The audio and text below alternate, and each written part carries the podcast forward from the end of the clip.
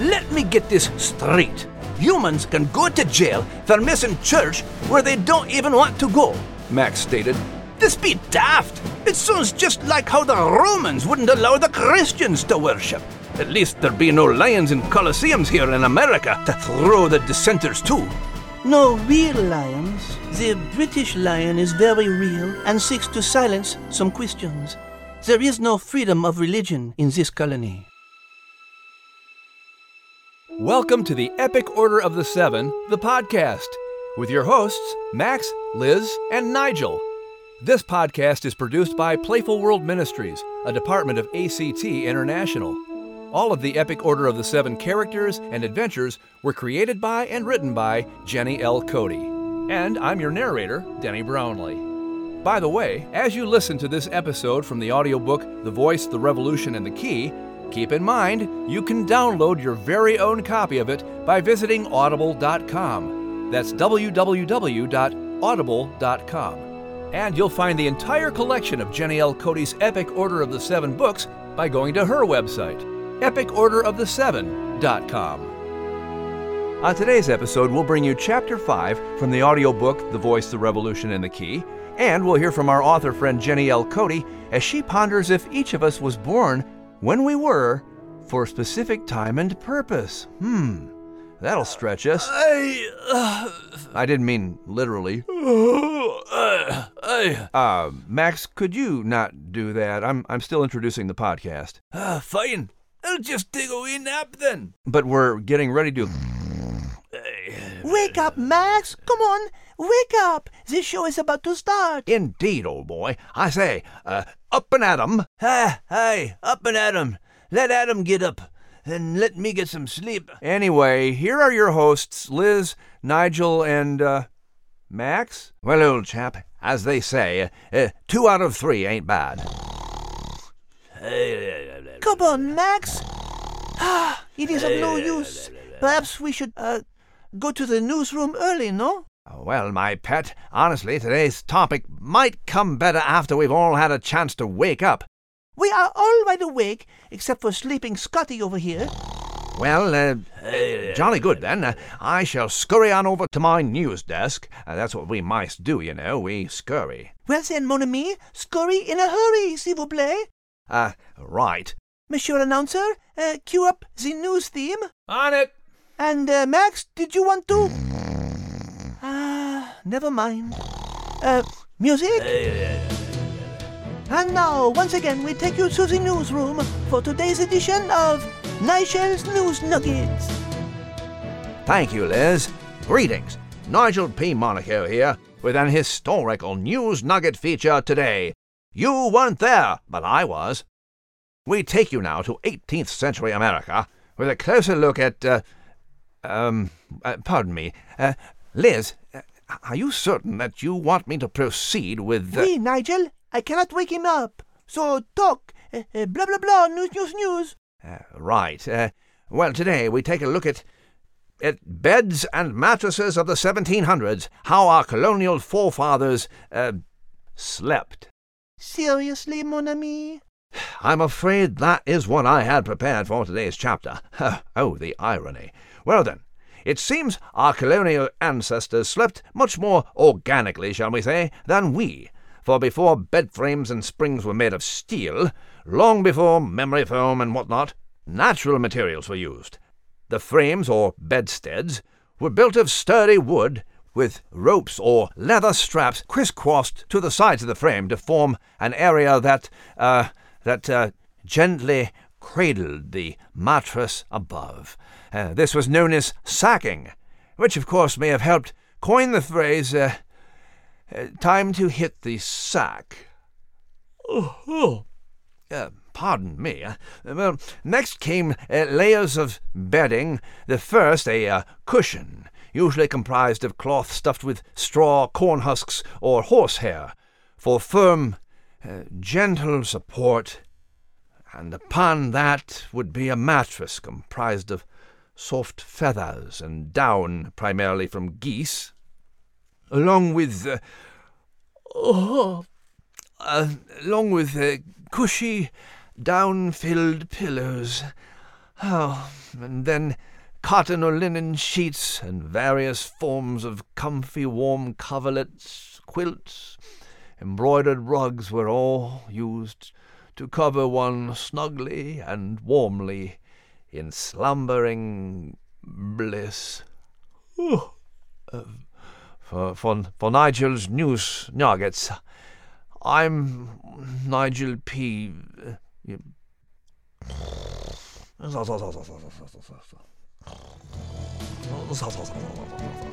Uh, that uh, Nigel P. Monaco from the newsroom. And uh, boy, it's always fascinating to hear how people lived in historical times. Right, Liz? Liz? Uh, Max? Well, it uh, seems like a great time to continue our story of the voice, the revolution, and the key. And thankfully, today we bring you chapter 5, entitled Great Awakenings! That's the new. Uh, uh? Chapter 5 Great Awakenings. John Henry filled the end of his white clay pipe with tobacco while he listened to his brother, the Reverend Patrick Henry. Young Patrick was named for this beloved uncle, who had followed John from Scotland and had become the pastor of St. Paul's Parish here in Hanover County. They sat on opposite wooden benches in the shady garden on this warm Virginia afternoon. Reverend Henry was sharing the latest news about some of the local dissenters who chose not to attend the required services at his Anglican church. I tell you, John, this Samuel Morris and his Morris Reading House will only stir up more trouble for the Anglican Church. Uncle Patrick fumed in his Scottish brogue. Once he shared the printed sermon of that Methodist preacher, George Whitefield? the people can't get enough of this new light teaching. Whitefield's preaching has taken America by storm, and I fear that the Church will lose control of maintaining social order and the civility of the people. The established church is what keeps morality and decency in line, not this great awakening. From what I hear, the people become an emotional mob as they hear these sermons and are struck to the heart, crying out, What shall we do? Patrick entered the garden and immediately noticed that his father and uncle were having a serious discussion. He knew he needed to respectfully remain quiet and not disturb them, so he sat down on a tree stump to listen and learn. Max and Liz stayed behind young Patrick, lying down in the cool grass. Nigel stayed hidden between them. What's the person rambling on about? Max asked. I thought America were the place of freedom for humans to worship as they please. Weren't that the main reason why the humans came over to the colonies? Not necessarily, old boy, Nigel answered. It is quite the complicated situation. You see, while some of the thirteen colonies were indeed funded for religious freedom, this was not the case for them all, Liz offered.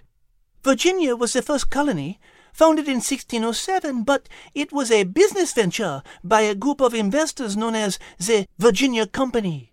It had nothing to do with religious freedom. Max, allow me to help you understand all of this by rewinding history a bit, Nigel offered, adjusting his spectacles. Right. England has been a Protestant country since it broke away from the Roman Catholic Church under the rule of King Henry VIII in 1534. He formed the Anglican Church and appointed himself as the sole rightful ruler of this new Church of England. Many English Christians dissented, meaning they disagreed with either the beliefs or practices of the Church. It was quite the nasty business. Sadly, those Catholics who still believed the Pope was the head of the Church were treated harshly. Max frowned. What a mess! Oh, it gets far worse, I assure you. While the English Catholics were persecuted, some of the English Protestants wanted to change or reform the Anglican Church and became what are called Puritans. Other English Protestants wanted to completely break away from the Anglican Church and set up their own churches, and they became known as Separatists. Oui, so then the Separatists also were persecuted in England and fled to the Netherlands. Liz interjected. A group of them made an agreement with the Virginia Company to settle in Virginia, where they could practice their religion however they chose, uh, calling themselves pilgrims, because their journey to America served a religious purpose. Right. But in 1620, their ship, the Mayflower, unintentionally landed not in Virginia, but much farther north, in Plymouth. Nigel went on, pointing up. This land was, of course, not within the territory and laws of the Virginia Company. But the Pilgrims decided to stay where they were, and eventually founded the colony of Massachusetts in 1629. As each new colony was founded by various leaders and for different reasons, the 13 colonies developed entirely separate identities with different stances on the practice of religion. Liz explained. Massachusetts and Rhode Island were formed purely for religious freedom. Uh, Connecticut, Pennsylvania, Maryland, and Georgia were formed in part for religious freedom, but also for other reasons, such as selling land and trade. And the rest of the colonies, uh, New Hampshire, New York, Delaware, New Jersey, North Carolina, South Carolina, were founded solely for reasons other than religious freedom. Which leads us back to the issue at hand in the colony of Virginia. Nigel continued. Virginia is a royal colony, and by law, Virginians are members of the Anglican Church, or Church of England. They are required to both attend worship and pay taxes to support the state church. This money pays the salaries for the clergy, builds and repairs church buildings, and supports the poor, orphans, and others in need. Virginia does not have an Anglican bishop, but the state church is governed by Virginia's General Assembly. Unfortunately, many of the ministers appointed to the churches across Virginia are uh, rather dull and do not inspire the people, who are forced to listen to their boring sermons, continued Nigel. Sadly, some of them are even poor moral examples, as they engage in behavior unbefitting a shepherd. Of course, Reverend Henry does not fall into this last category, as he is an honest man of faith. The people do not want such dry sermons that have no depth or personal meaning, Liz lamented. I believe this great awakening movement sweeping across America is a good thing, no? The people are hungry for the hopeful teachings of Jesus. And they are hungry for the freedom to practice their faith however they choose, Nigel added. Aye, but the power hungry humans have made a mess of things, interjected an agitated Max. Jesus and his disciples made it so simple when they first set up the church. We saw it firsthand. The Scotty frowned. What about that Whitefield preacher then? He must be one of them dissenters. Liz nodded. This is true, Max. All the Protestant faiths that are not part of the Anglican Church are considered uh, dissenters uh, Methodists, Baptists, Lutherans, uh, Presbyterians, Quakers, and any others. So here in Virginia, these groups are looked down upon and are discouraged from meeting. But uh, with so many immigrants uh, bringing these faiths to Virginia anyway, trouble is brewing for the state church. George Whitefield and other preachers are delivering the kind of sermons the people long to hear. So, even though they are required to attend the Church of England, uh, many are choosing to disobey. They may be fined or even imprisoned for doing so. And Virginia's leaders are walking a fine line of tolerating some of these new preachers and groups who apply for permission to preach the way they do. Nigel further explained the law requires dissenters to officially tell the courts they wish to dissent. They can practice their faith on a limited basis, but there is a catch. Oui, only those who are part of the Church of England can hold political office, Liz added. So you see, if you wish to worship freely, you may, to a degree, but you then have no right to govern at any level and dissenters still have to pay the taxes to the local parish church, even if they choose not to attend. Nigel added, crossing his arms over his chest. Like I said, it is a nasty business. Let me get this straight. Humans can go to jail for missing church where they don't even want to go. And Parson Henry thinks he has a right to be upset if they don't like his preaching, Max stated, finally understanding what the mess was all about. this be daft. It sounds just like how the Romans wouldn't allow the Christians to worship. At least there be no lions in coliseums here in America for the leaders to throw the dissenters to. Liz frowned as she pondered Max's words. No real lions, mon ami, but the British lion is very real and seeks to silence some Christians. There is no freedom of religion in this colony. I understand your concern, brother, and I agree with you, of course, John Henry said, also with a Scottish accent. He puffed on his pipe and leaned over to rest his elbows on his knees. I've also learned that a Reverend William Robinson, a Presbyterian, so captured the hearts of the people of Hanover with his recent preaching that they gave him a large amount of money as a gift. He refused to accept it, but they would not take no for an answer. He sat back and rested his arms on the back of the bench. Robinson said he would only accept the money if he could use it to educate a young minister to send back to them here in Hanover. Uh, Samuel Davies, I think, was the name he gave them. Uncle Patrick wrinkled his brow. I see. So now the Presbyterians will have not only a reading house, but a preacher to go along with it as well. Just then, Patrick's mother joined the men in the garden. As she did so, the men cleared their throats and stopped talking, but Sarah had heard every word as she approached. And I suppose that means the world is coming to an end. Is that right?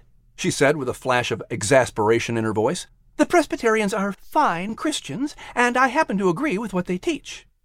Yes, I know your father, Isaac, is one of their dissenting followers, Uncle Patrick said, holding up a hand to stop her from launching an all out attack. Let's not debate this now. Agreed. Especially on young Patrick's birthday, Sarah whispered, leaning over to look the men in the eye with a stern expression. Let's keep this a day of happy celebration, not a day of religious war. I couldn't agree more, Sally, John answered, slapping his knee and sitting up straight to conclude the matter for that day. The animals looked at one another in surprise. Patrick's father and uncle agree with the Anglican Church, while Patrick's mother sides with the dissenters, Nigel remarked. I say, this issue of religious freedom is playing out right in Patrick's own family. With the lad caught in the middle, Max added. Liz curled her tail up and down as she studied young Patrick. I wonder which side he will choose. Where is my birthday namesake? Uncle Patrick asked. Patrick stood up from the stump but didn't move. Here I am, Sarah turned and smiled to see Patrick and the dog and cat next to him. Come here and introduce us to your new little friends. Patrick picked Liz up to carry her over to the adults. Max followed along behind, wagging his tail. I found these animals when I was fishing at the creek today. I've named this cat Liz and this dog Max. He looked his father in the eye. Mother said I could keep them. That I did. Sarah gave Liz a tender pat on the head. Hello there, Liz. Aren't you a pretty little thing? Uh, bonjour, Sarah Henry, Liz meowed. I admire your zeal to speak your mind with these men. Kate would call it lassie power. She likes to talk, Patrick said with a grin. And look what we have here a fine Scottish terrier, John Henry exclaimed, giving Max a rigorous scratch on the head. Patrick, do you remember our Scotty back in Aberdeen? Aye, there was never a finer breed, Uncle Patrick replied, standing to hug his nephew. I'm glad for you, lad. Happy birthday, Patrick. Patrick closed his eyes and smiled. Thank you, Uncle. I told Patrick there was news from David in London, Sarah said, sitting down next to her husband on the bench and searching through the stack of mail on the table. She found what she was looking for and handed the sealed envelope to him. John, why don't you read us his letter? Of course, John replied, taking the letter and breaking the seal. Patrick sat on the ground with Max and Liz, who shared a grin as John started to read aloud. From David Henry, London, England, 23 March 1743. To John Henry, Hanover County, Virginia. Greetings, cousin. I trust this letter finds you and yours well and prospering. I have just returned from a most miraculous evening. The great composer George F. Handel gave a sublime London debut of his new sacred oratorio called Messiah. I must say, I was moved greatly by the words comprised of prophetic texts from Isaiah and others, and the gospel accounts of our Lord. It truly is the most remarkable music I have ever heard, and I pray that one day you will be able to hear it performed in the colony of Virginia. His Majesty King George II was in attendance. He surprised the audience when he stood during an especially powerful part called the Hallelujah Chorus. I have obtained a copy of the libretto which was printed for the audience, and will enclose it herewith. I can only surmise that even the great King of England recognized the King who is sovereign even over his own rule. I pray our King never forgets this truth. As Isaiah's words about Messiah were powerfully relayed in song, the government shall be upon his shoulders. Despite the glory of the evening, I must tell you that Mr. Handel has experienced a backlash of persecution for this work. And who knows if it will ever become an oratorio that is played beyond a small number of performances this season. Handel went against London's religious elite, who criticized his choice of venue for such a sacred work, namely Covent Garden Theatre. How preposterous to attack such a magnificent, godly work for something so completely meaningless. A gentleman sat next to me in the performance, a Mr. Gilliman, and as we discussed Mr. Handel's situation, he reminded me of John 1 5. If Messiah himself was misunderstood and persecuted when he came into the world, why should his followers not also be misunderstood and persecuted? In fact, our Lord said that this would indeed happen. I have been pondering those followers across time who have given voice to the truth and have come to realize something important. If only one voice of faith will rise up and speak, or sing, or write, using whatever gift the Lord has given him, the history of the world will be changed. I have been inspired to contemplate what my one voice can do and will do in this world for the good. I wish to impart that same thought to you, my cousin, you are over in the New World. Perhaps your one voice will change the history of America. Or even that fine young son of yours, young Patrick. Perhaps his one voice will rise up and change history. Time will tell, as it always does. I pray you give my best to your family, and may our Lord bless your endeavours. Your humble servant, David Henry. Sarah beamed and leaned over to put her hand on Patrick's back. How wonderful that Cousin David mentioned you specifically, Patrick. Aye, and what an inspiring word for you to hear, especially on your birthday, John added, handing the letter to Patrick. I want you to keep this letter and read it from time to time, Patrick. I think it will be a good reminder that ye can achieve great things. Patrick took the letter in hand and put his finger on the line where he saw his name. He was just learning to read, so while he did not understand every word, he could pick out his name. He didn't say anything, but smiled and nodded. Your voice will indeed change the history of America, Liz meowed in exclamation. I believe the cat has your tongue, Uncle Patrick quipped with a chuckle.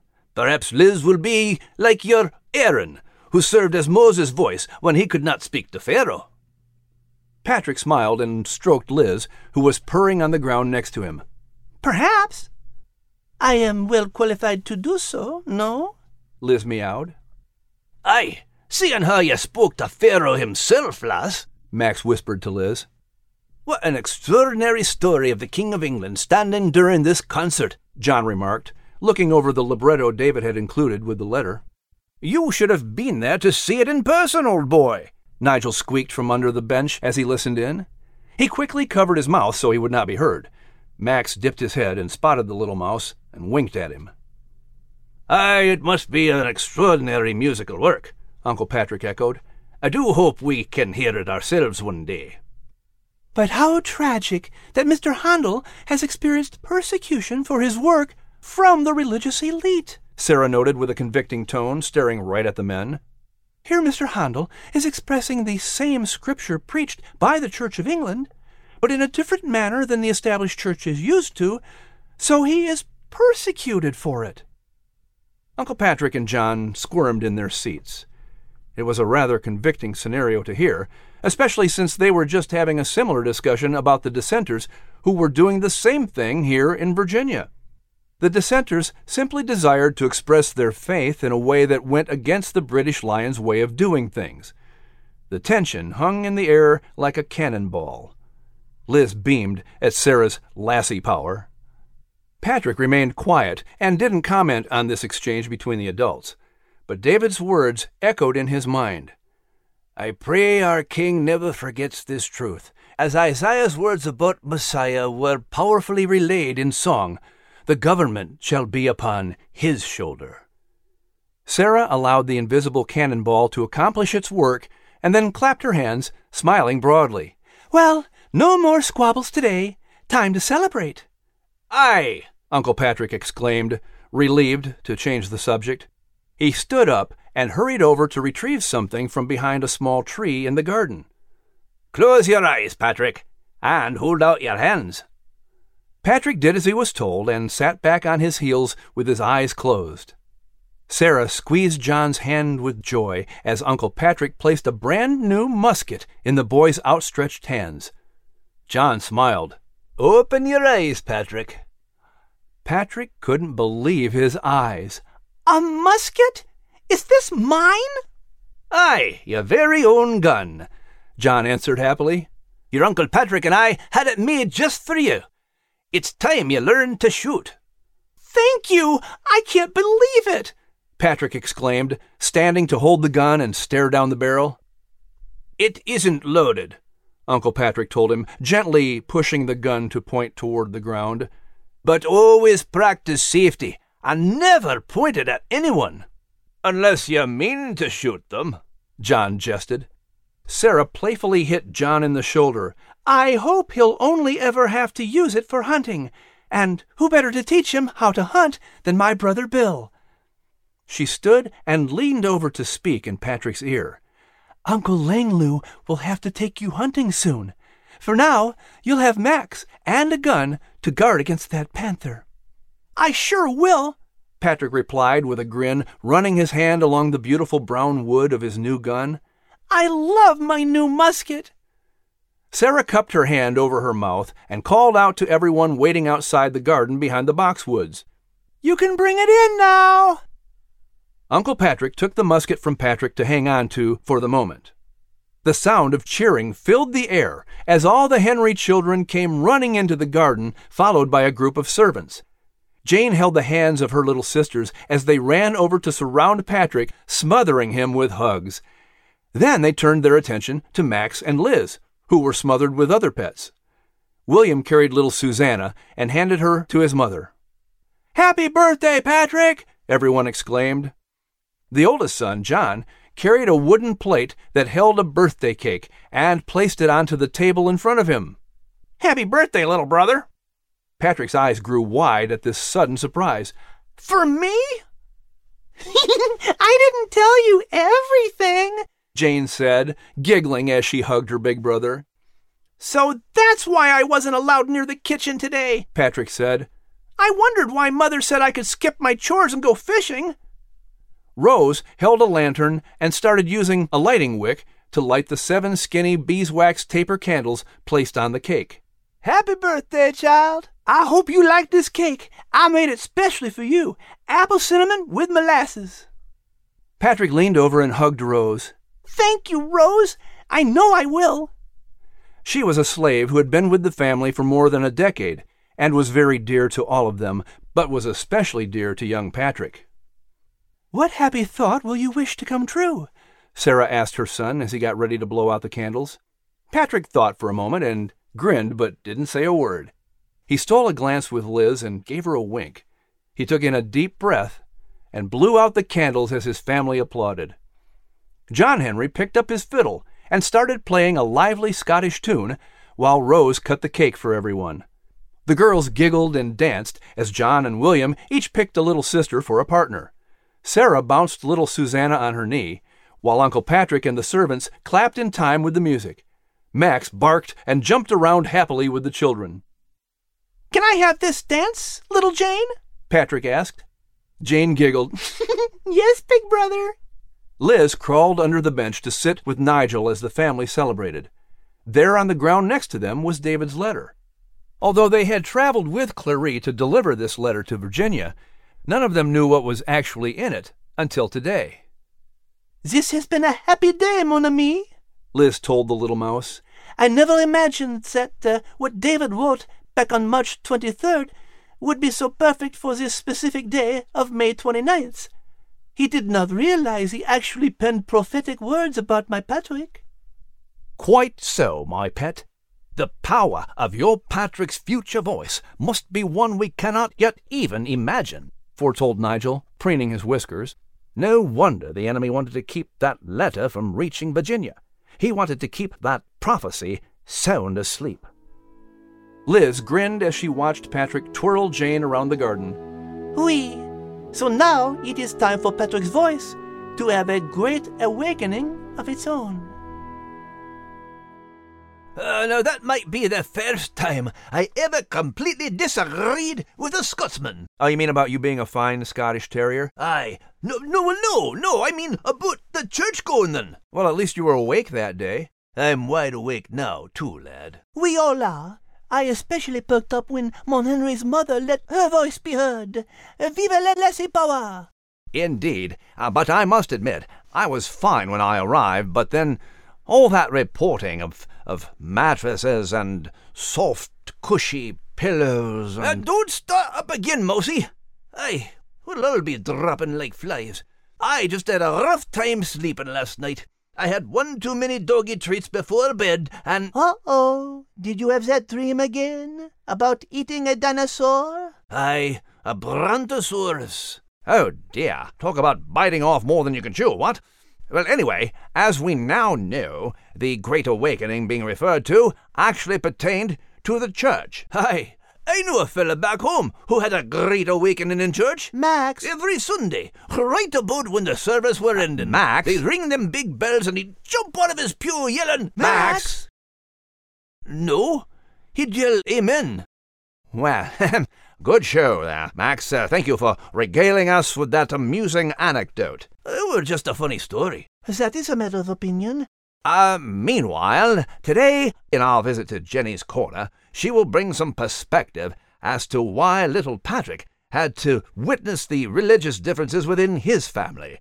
I say there, Miss Jenny. Hey, Nigel, welcome to the podcast. Well, thank you. I assure you, being added to this superb production is my pleasure. Nigel, you're the best addition we could have gotten for the podcast. this could go on a while, eh, So it would seem. Nigel, what's going on? Okay, here we go. Well, it is my understanding that you're the one posing a rather intriguing question today, love. And that would be. Aye, out with it. Do you believe that you have been allowed to be born in this time and place for such a time as this in history? I believe that about everyone, and there could be no more perfect example than Patrick Henry because he was born right in the epicenter of where the Great Awakening was happening in the country. Now, in this chapter, I give you a lot of heavy background about religious freedom and persecution. And there's a misnomer that a lot of people think, oh, once everybody came to America, they were free to worship however they wanted to. Well, as you've heard, that's not the case. So religious freedom had to be fought for even here in America. Now, Patrick Henry was in a household where he was named for his uncle, Patrick Henry, who was of the Anglican Church.